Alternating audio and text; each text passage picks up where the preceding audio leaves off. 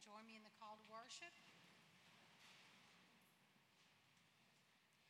The wilderness shall be glad, and the desert shall bloom.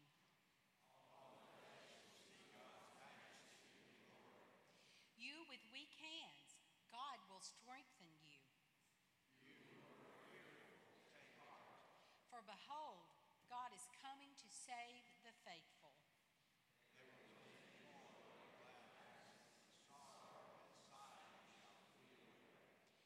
Let rejoice and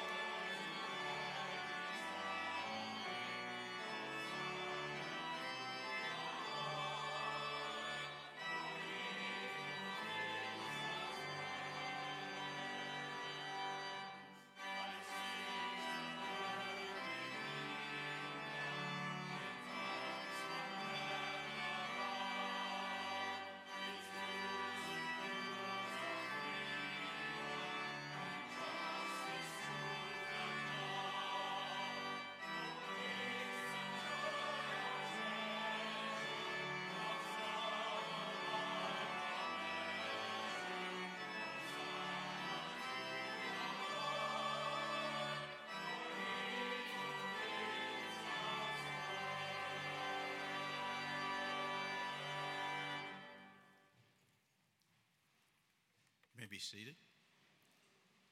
Today we light the candle of hope, and uh, the worst will be lighting that for us today.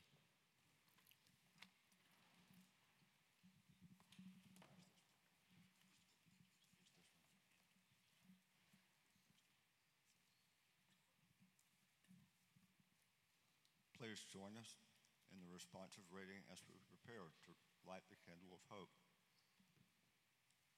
Hear the words of thee, our God. I know the plans I have for you, says the Lord, pleased for welfare and not for evil, to give you a future and a hope.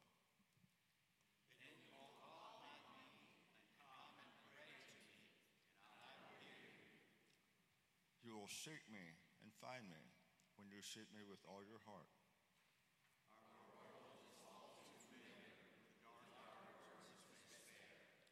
But we are not alone, for God has remembered us.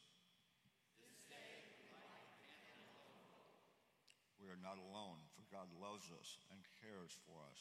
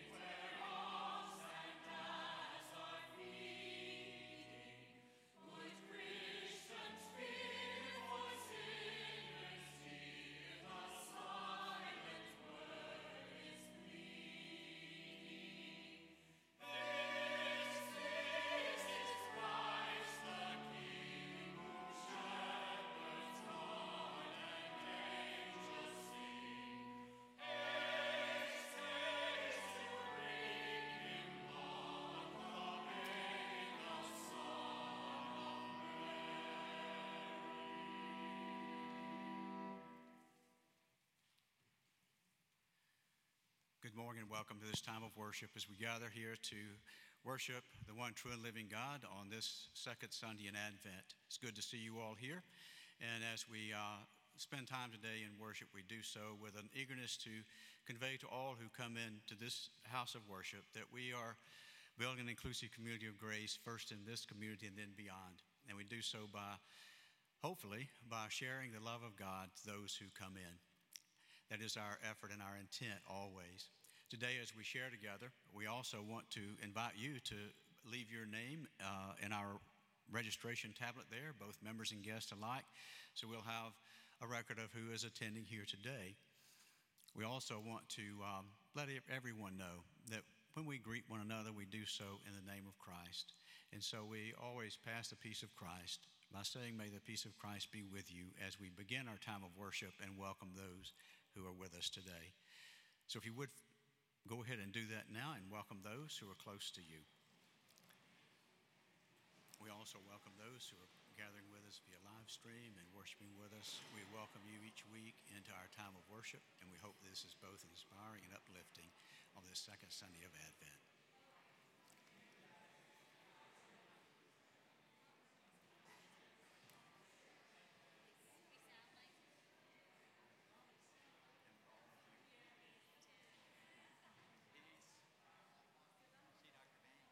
I don't. I'll do it. I'll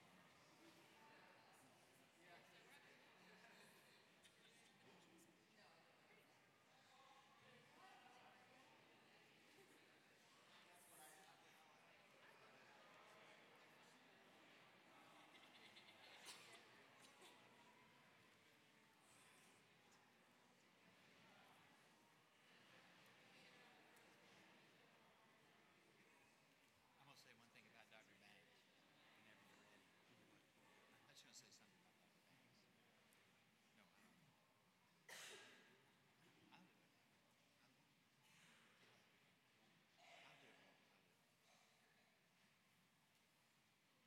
it. Thank you. Such a pleasure to see my classmate and mentor and leader, Dr. Banks, over here. Hope everyone got to see Tim. I told him that his ears should be burning every Wednesday and every Sunday morning because I bet I say, as Dr. Banks would say, about 10 to 20 times a night. Dr. Banks, you built this beautiful choir. They sing for you still, and we're so glad to see you today. Thank you, Tim. Uh, this will be our invocation, and I'll say amen afterwards. I was at the grocery store, and a man was in front of me in one of those carts, motorized carts, and he was having a lot of trouble. And it took some extra time, and there were four or five people behind me, but I was next. And then he decided to write a check, which took a lot of extra time. I haven't seen anybody write a check in a long time. And uh, as I often do, as I tell Tim and Ken, I get way ahead of my skis on things. And uh, when he finally left, I assumed, quite incorrectly as it turns out, that the cashier was going to say, I'm sorry you had to wait. But as it turns out, this cashier was much wiser than I and simply checked me out without offering me an apology. And I thought, how wise you are. I didn't need an apology. And it was okay for him to take a little extra time. Amen.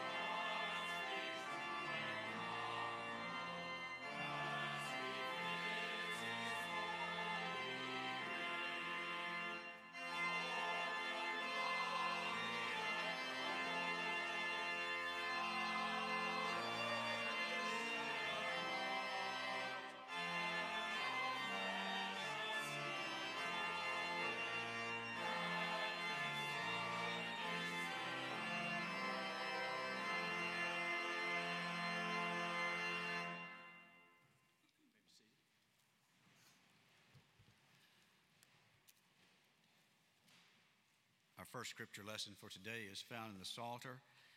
It's a reading from Psalm 72. I'll read first the first seven verses and then verse 18 and 19.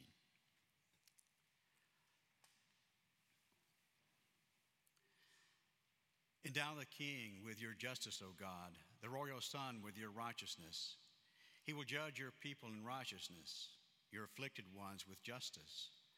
The mountains will bring prosperity to the people, and the hills the fruit of righteousness. He will defend the afflicted among the people and save the children of the needy. He will crush the oppressor.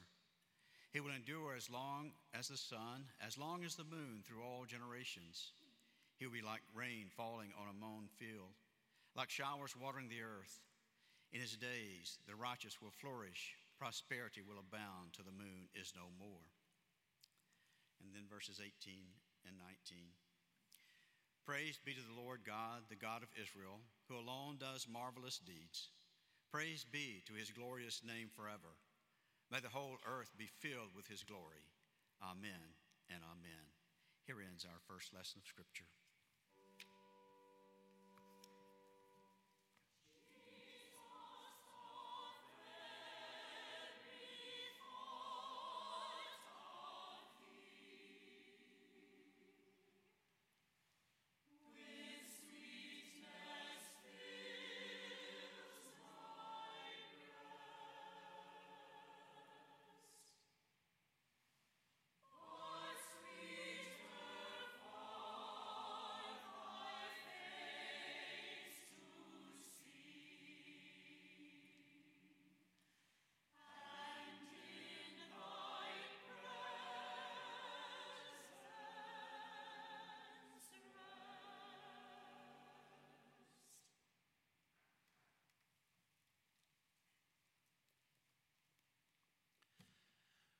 Our second reading is from Paul's letter to the church in Rome, chapter 15, verses 4 through 13.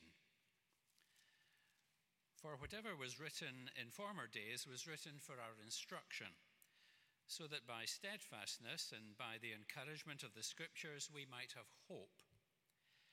May the God of steadfastness and encouragement grant you to live in harmony with one another in accordance with Christ Jesus so that together we may, with one voice, glorify the God and Father of our Lord Jesus Christ. Welcome one another, therefore, just as Christ has welcomed you, for the glory of God. For I tell you that Christ has become a servant of the circumcised on behalf of the truth of God, in order that he might confirm the promises given to the patriarchs, and in order that the Gentiles might glorify God for his mercy as it is written, Therefore I will confess you among the Gentiles and sing praises to your name. And again he says, Rejoice, O Gentiles, with his people. And again, Praise the Lord, all you Gentiles, and let all the peoples praise him. And again, Isaiah says, The root of Jesse shall come, the one who rises to rule the Gentiles. In him the Gentiles shall hope. May the God of hope fill you with all joy and peace in believing so that you may abound in hope by the power of the Holy Spirit. This is the word of the Lord.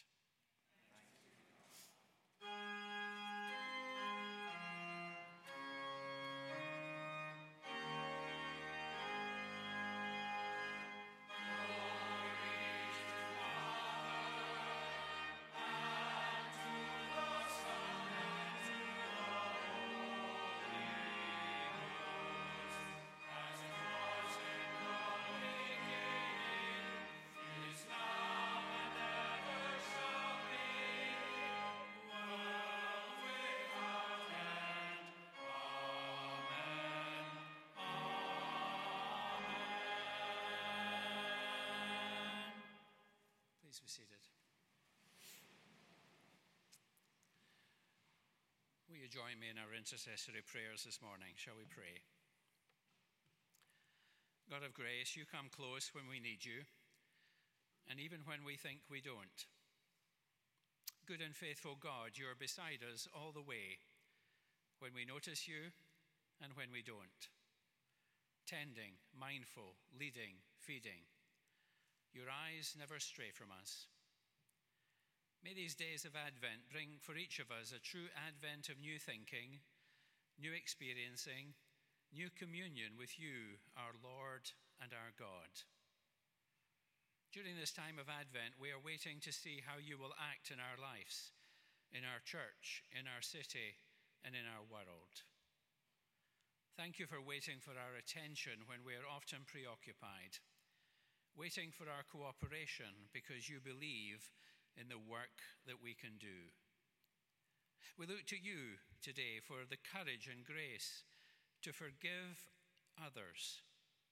Make us merciful as you are merciful, generous in our warmth towards ourselves and towards others.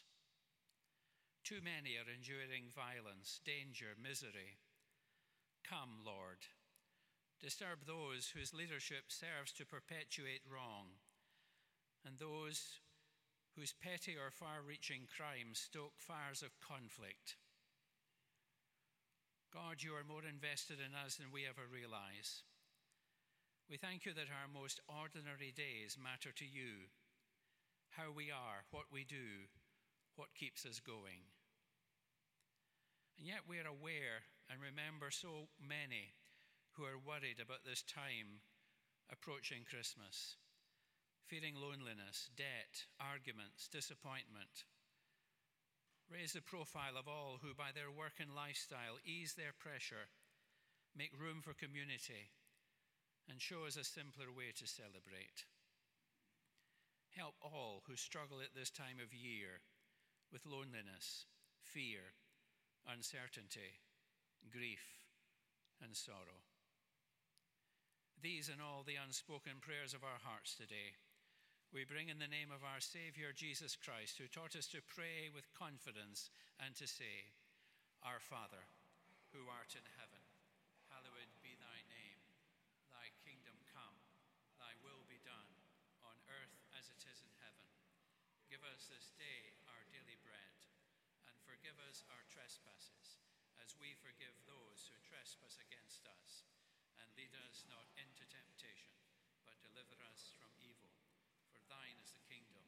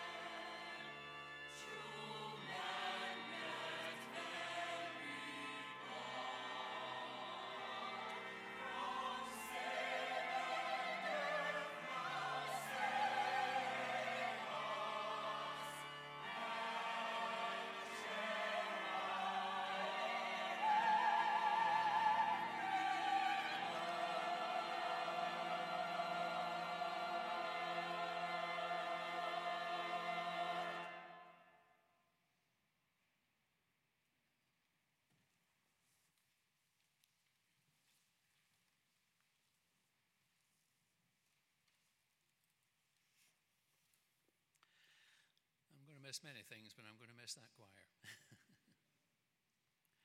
Bah, humbug.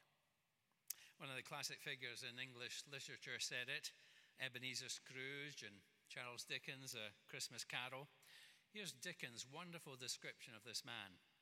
Oh, he was a tight fisted hand at the grindstone. Scrooge. A squeezing, wrenching, grasping, scraping, clutching, covetous old sinner. Secret and self contained, solitary as an oyster.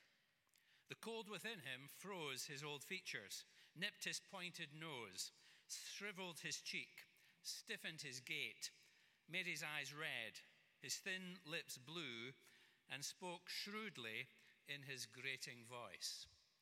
His name has become the epitome of thinking about somebody who is miserly, who isn't generous, and who isn't kind.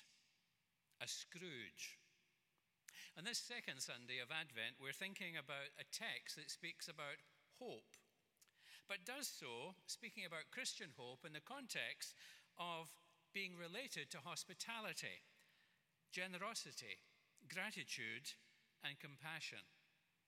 Today's passage is normally seen as being at the climax of the book that Paul wrote to the city of Rome. It begins and ends this passage with hope. It gives the character of God as the basis of hope.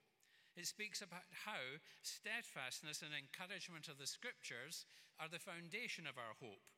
The God of steadfastness and encouragement bears witness to our hope and gives hope to all, both Jew and to Gentile.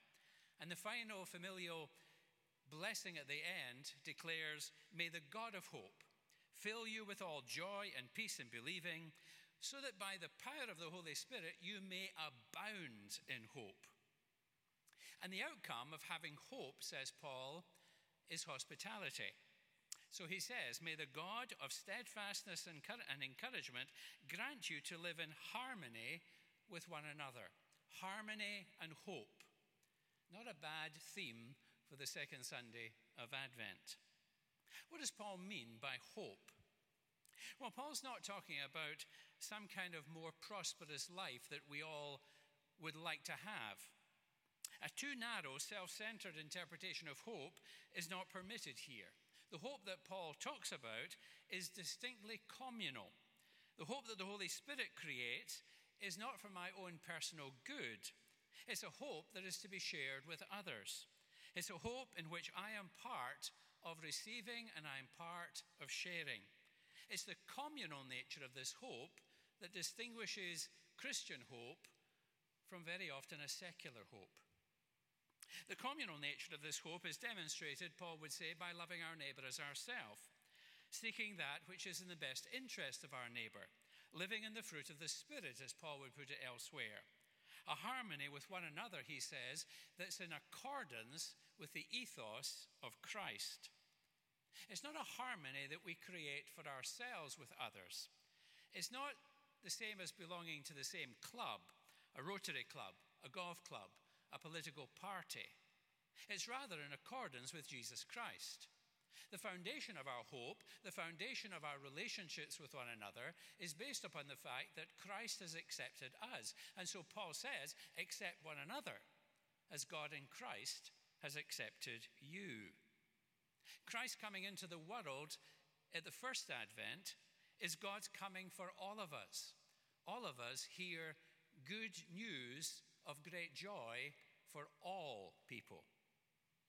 This coming, this advent of Christ that we look back on, but the advent of Christ, the Christian hope that we look forward to, is not something that can be claimed by one group over another. Everyone is invited to share in this hope, and everyone is invited to give God thanks for the hope that He has given to us. Uh, Paul brings together a whole series of texts in this passage from the Hebrew Bible, all with the theme of praising God for what he has brought to us in and through Jesus Christ. We praise God, we sing songs of praise that witness to the generous, generosity of God to us and encourage us to be generous towards others. Psalm 72, which is the parallel reading in the lectionary, picks up on this theme. The psalmist prays that the King of justice, the righteous one, will come and his justice, his kingdom, will bring justice not just to a few, not just to Israel, but to all, to the whole of the world.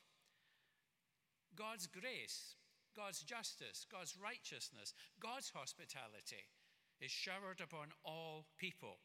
And so the, the, the hope that we have is broad, is communal, and all encompassing.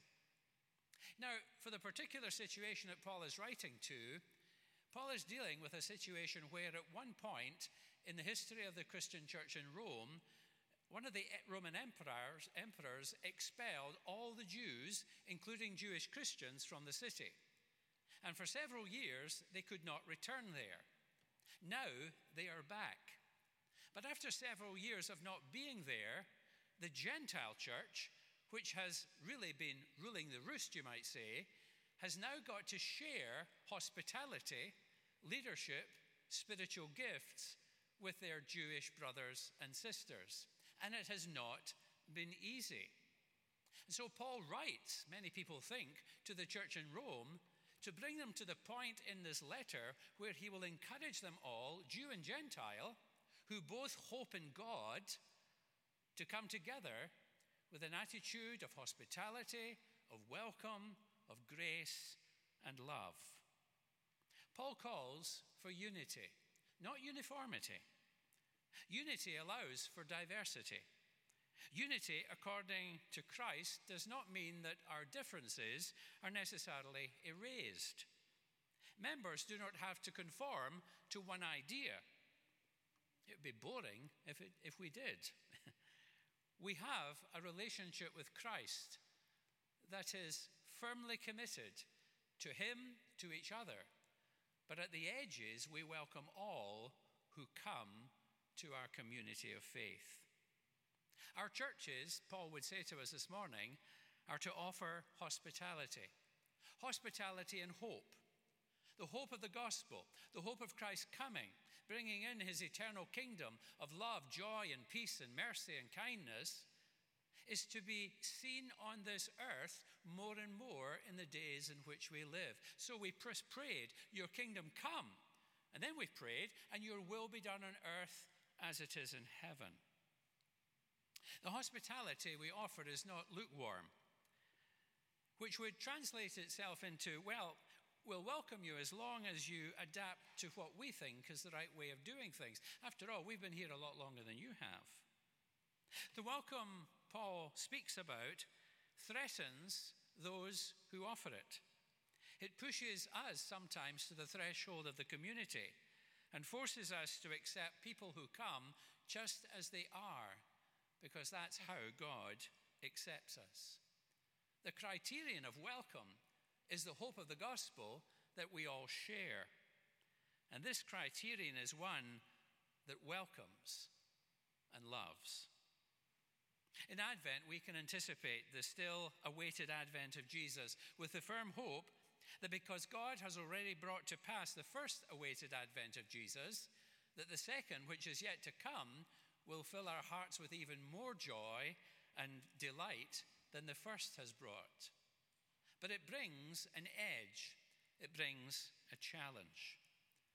Civil rights le- legend Ruby Sales, born in Alabama, involved in the March to Selma, an African American social activist, speaks about the crying need for a theology right now, she says, to create a beloved global community. Welcome one another, says Paul, as God in Christ has welcomed you. But if we're honest, we often falter. We falter at how we define or want to redefine welcome, such that people are only allowed halfway in the door. You can come here, but you can't join. You can join, but you can't lead. You can lead, but you can't preach. We falter every time when we redefine one another, such that it really only means people like us white, not black, male, not female, straight, not gay. We falter each time we fail to extend the welcome that God has extended to us to others on the same basis. that self sacrificial love that brings others in to the community. I sense we're at a time in our country's life when people are being pulled apart at the, at the seams. If you've been following the news from my own country of Great Britain, you know that this is a, another of those vital weeks of general election. And it's been tearing the country apart, as politics often does. I suspect in the coming year, leading up to November next year, it's probably going to get worse. So, our responsibility as Christians is all the more important demonstrating the ethos of Jesus.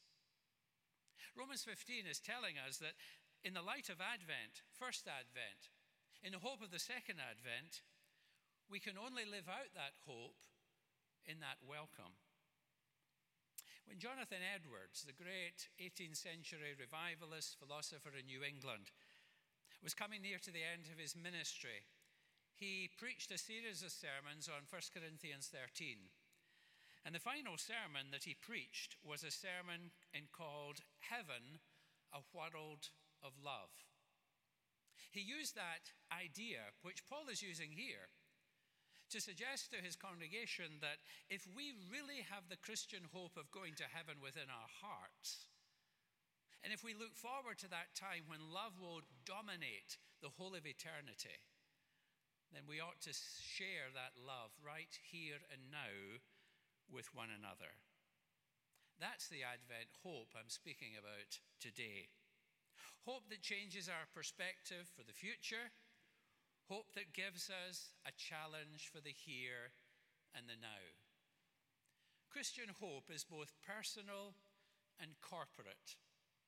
We often focus on the personal, and the personal is important. But if the personal doesn't make us long for the better corporate experience, we've not really grasped what it's all about.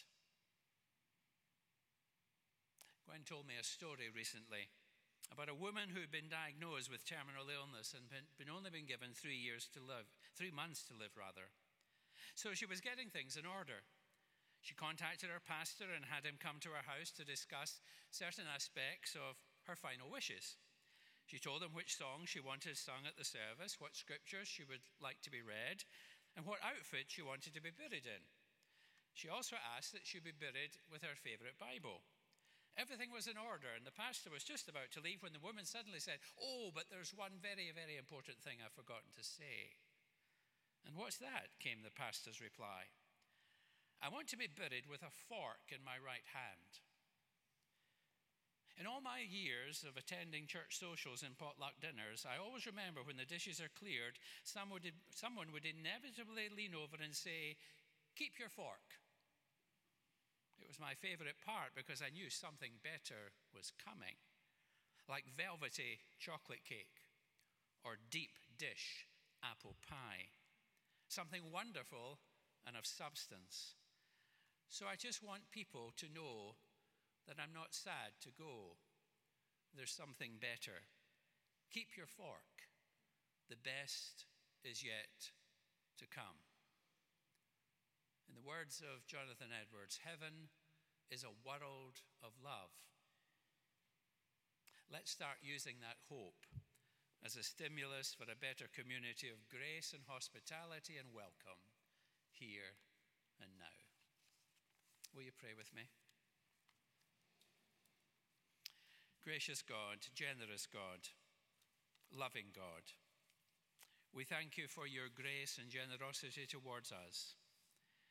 Help us never to be stingy, never to be Scrooge like in our attitude of welcome and love towards others. We ask this in our Saviour's name. Amen. Our hymn of response is number 83. I invite you to stand and sing, Come, thou long expected Jesus.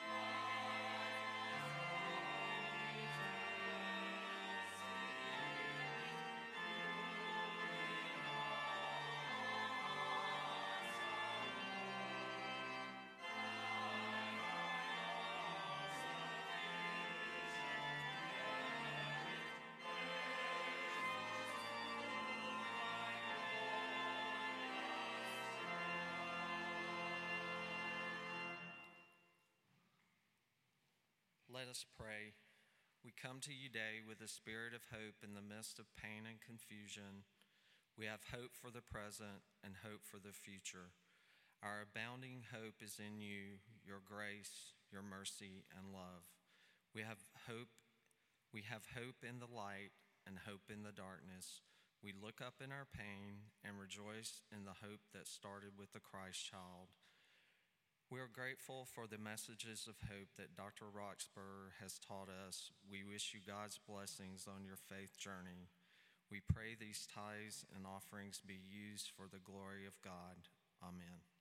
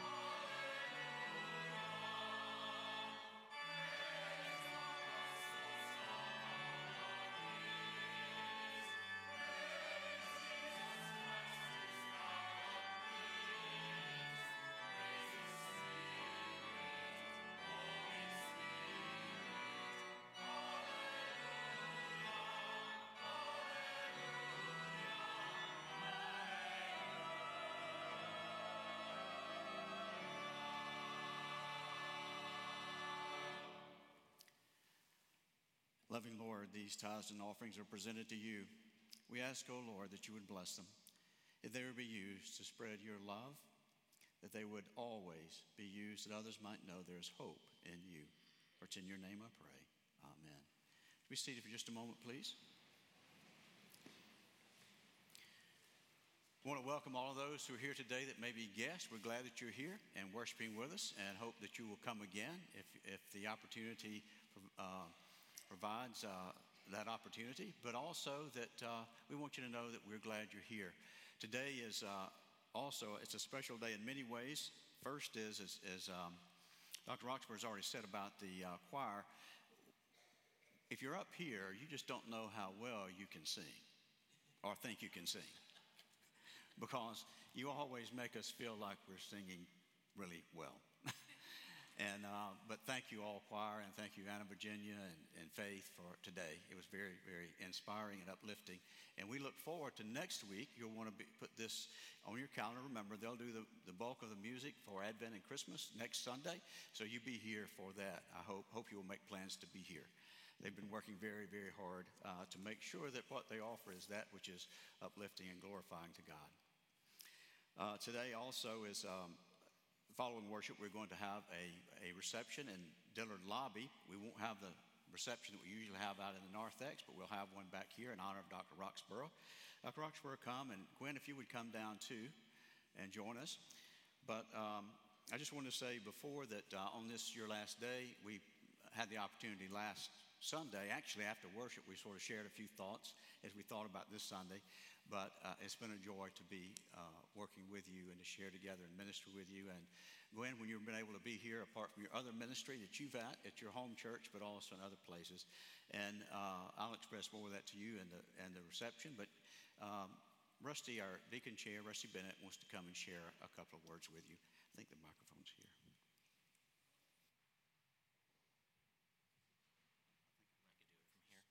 Yeah, I'll do it here. Sorry. Oh, here we go.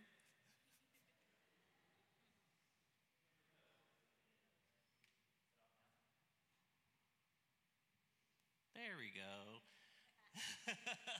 Slowly but surely. Oh, I don't know where I want to begin, other than to say, I don't know if we thought five or so years ago what kind of journey we would be on, but we find ourselves here now. And with every journey, there are great joys that we have, there are the everyday moments that we have, there's some sadness. Today is one of those bittersweet moments. Joy because we've been able to have this time together. Joy that as we have traveled and have been working towards creating this inclusive community of grace that you saw fit to answer God's call to be here, to be our shepherd, to be our teacher, our preacher, to help us when we struggled, to be our encourager. And for that, we are truly, truly grateful. Gwen, thank you for sharing him. Thank you for letting him to be a part of us during this time. I'm not sure where we thought we would be, but where we ended has been so truly glorious. It's with bittersweet sadness that we see you go, but also we're so excited that you're keeping that fork and that you're going to have great dessert. And I trust that we are too in the things that we see ahead of us. So, Ken, thank you for being here. And as a token of that appreciation, we just want to give you something to say thank you from the deacons in this congregation.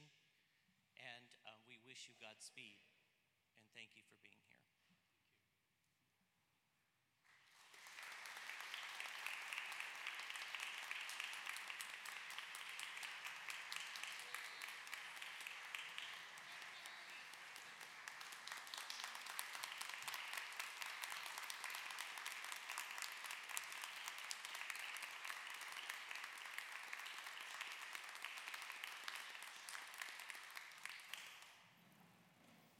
I say, can I say a few words? Well, thank you so much, Rusty. Where are you going? um, I didn't know what it was going to be uh, when I came here first in September five years ago in terms of the joy and the encouragement that you've given to me. I've sought to be an encourager to you. Um, I've, I've greatly benefited from being here uh, the friendships that I've made, um, the time in Scotland that some of us had. a dear friendship with, uh, with Tim, working together in this church, and with other folks within the life of the, of the deacon's body. It's been a, a great experience. Um, I, I knew that I would miss you as I leave, although I don't, I don't think I made a mistake in, in leaving in terms of what lies ahead for you and for, for ourselves. But thank you for your generosity of spirit. Thank you for all your kindness uh, down through these, these weeks and for the, just for the way that you've received the, the, the homilies and the teaching that I've tried to give uh, week by week within the life of the church. Thank you so much for being here today. God bless you. Perhaps I could close with a prayer. Yeah. May the God of hope fill each one of us with hope, joy, love, and peace this day and forevermore.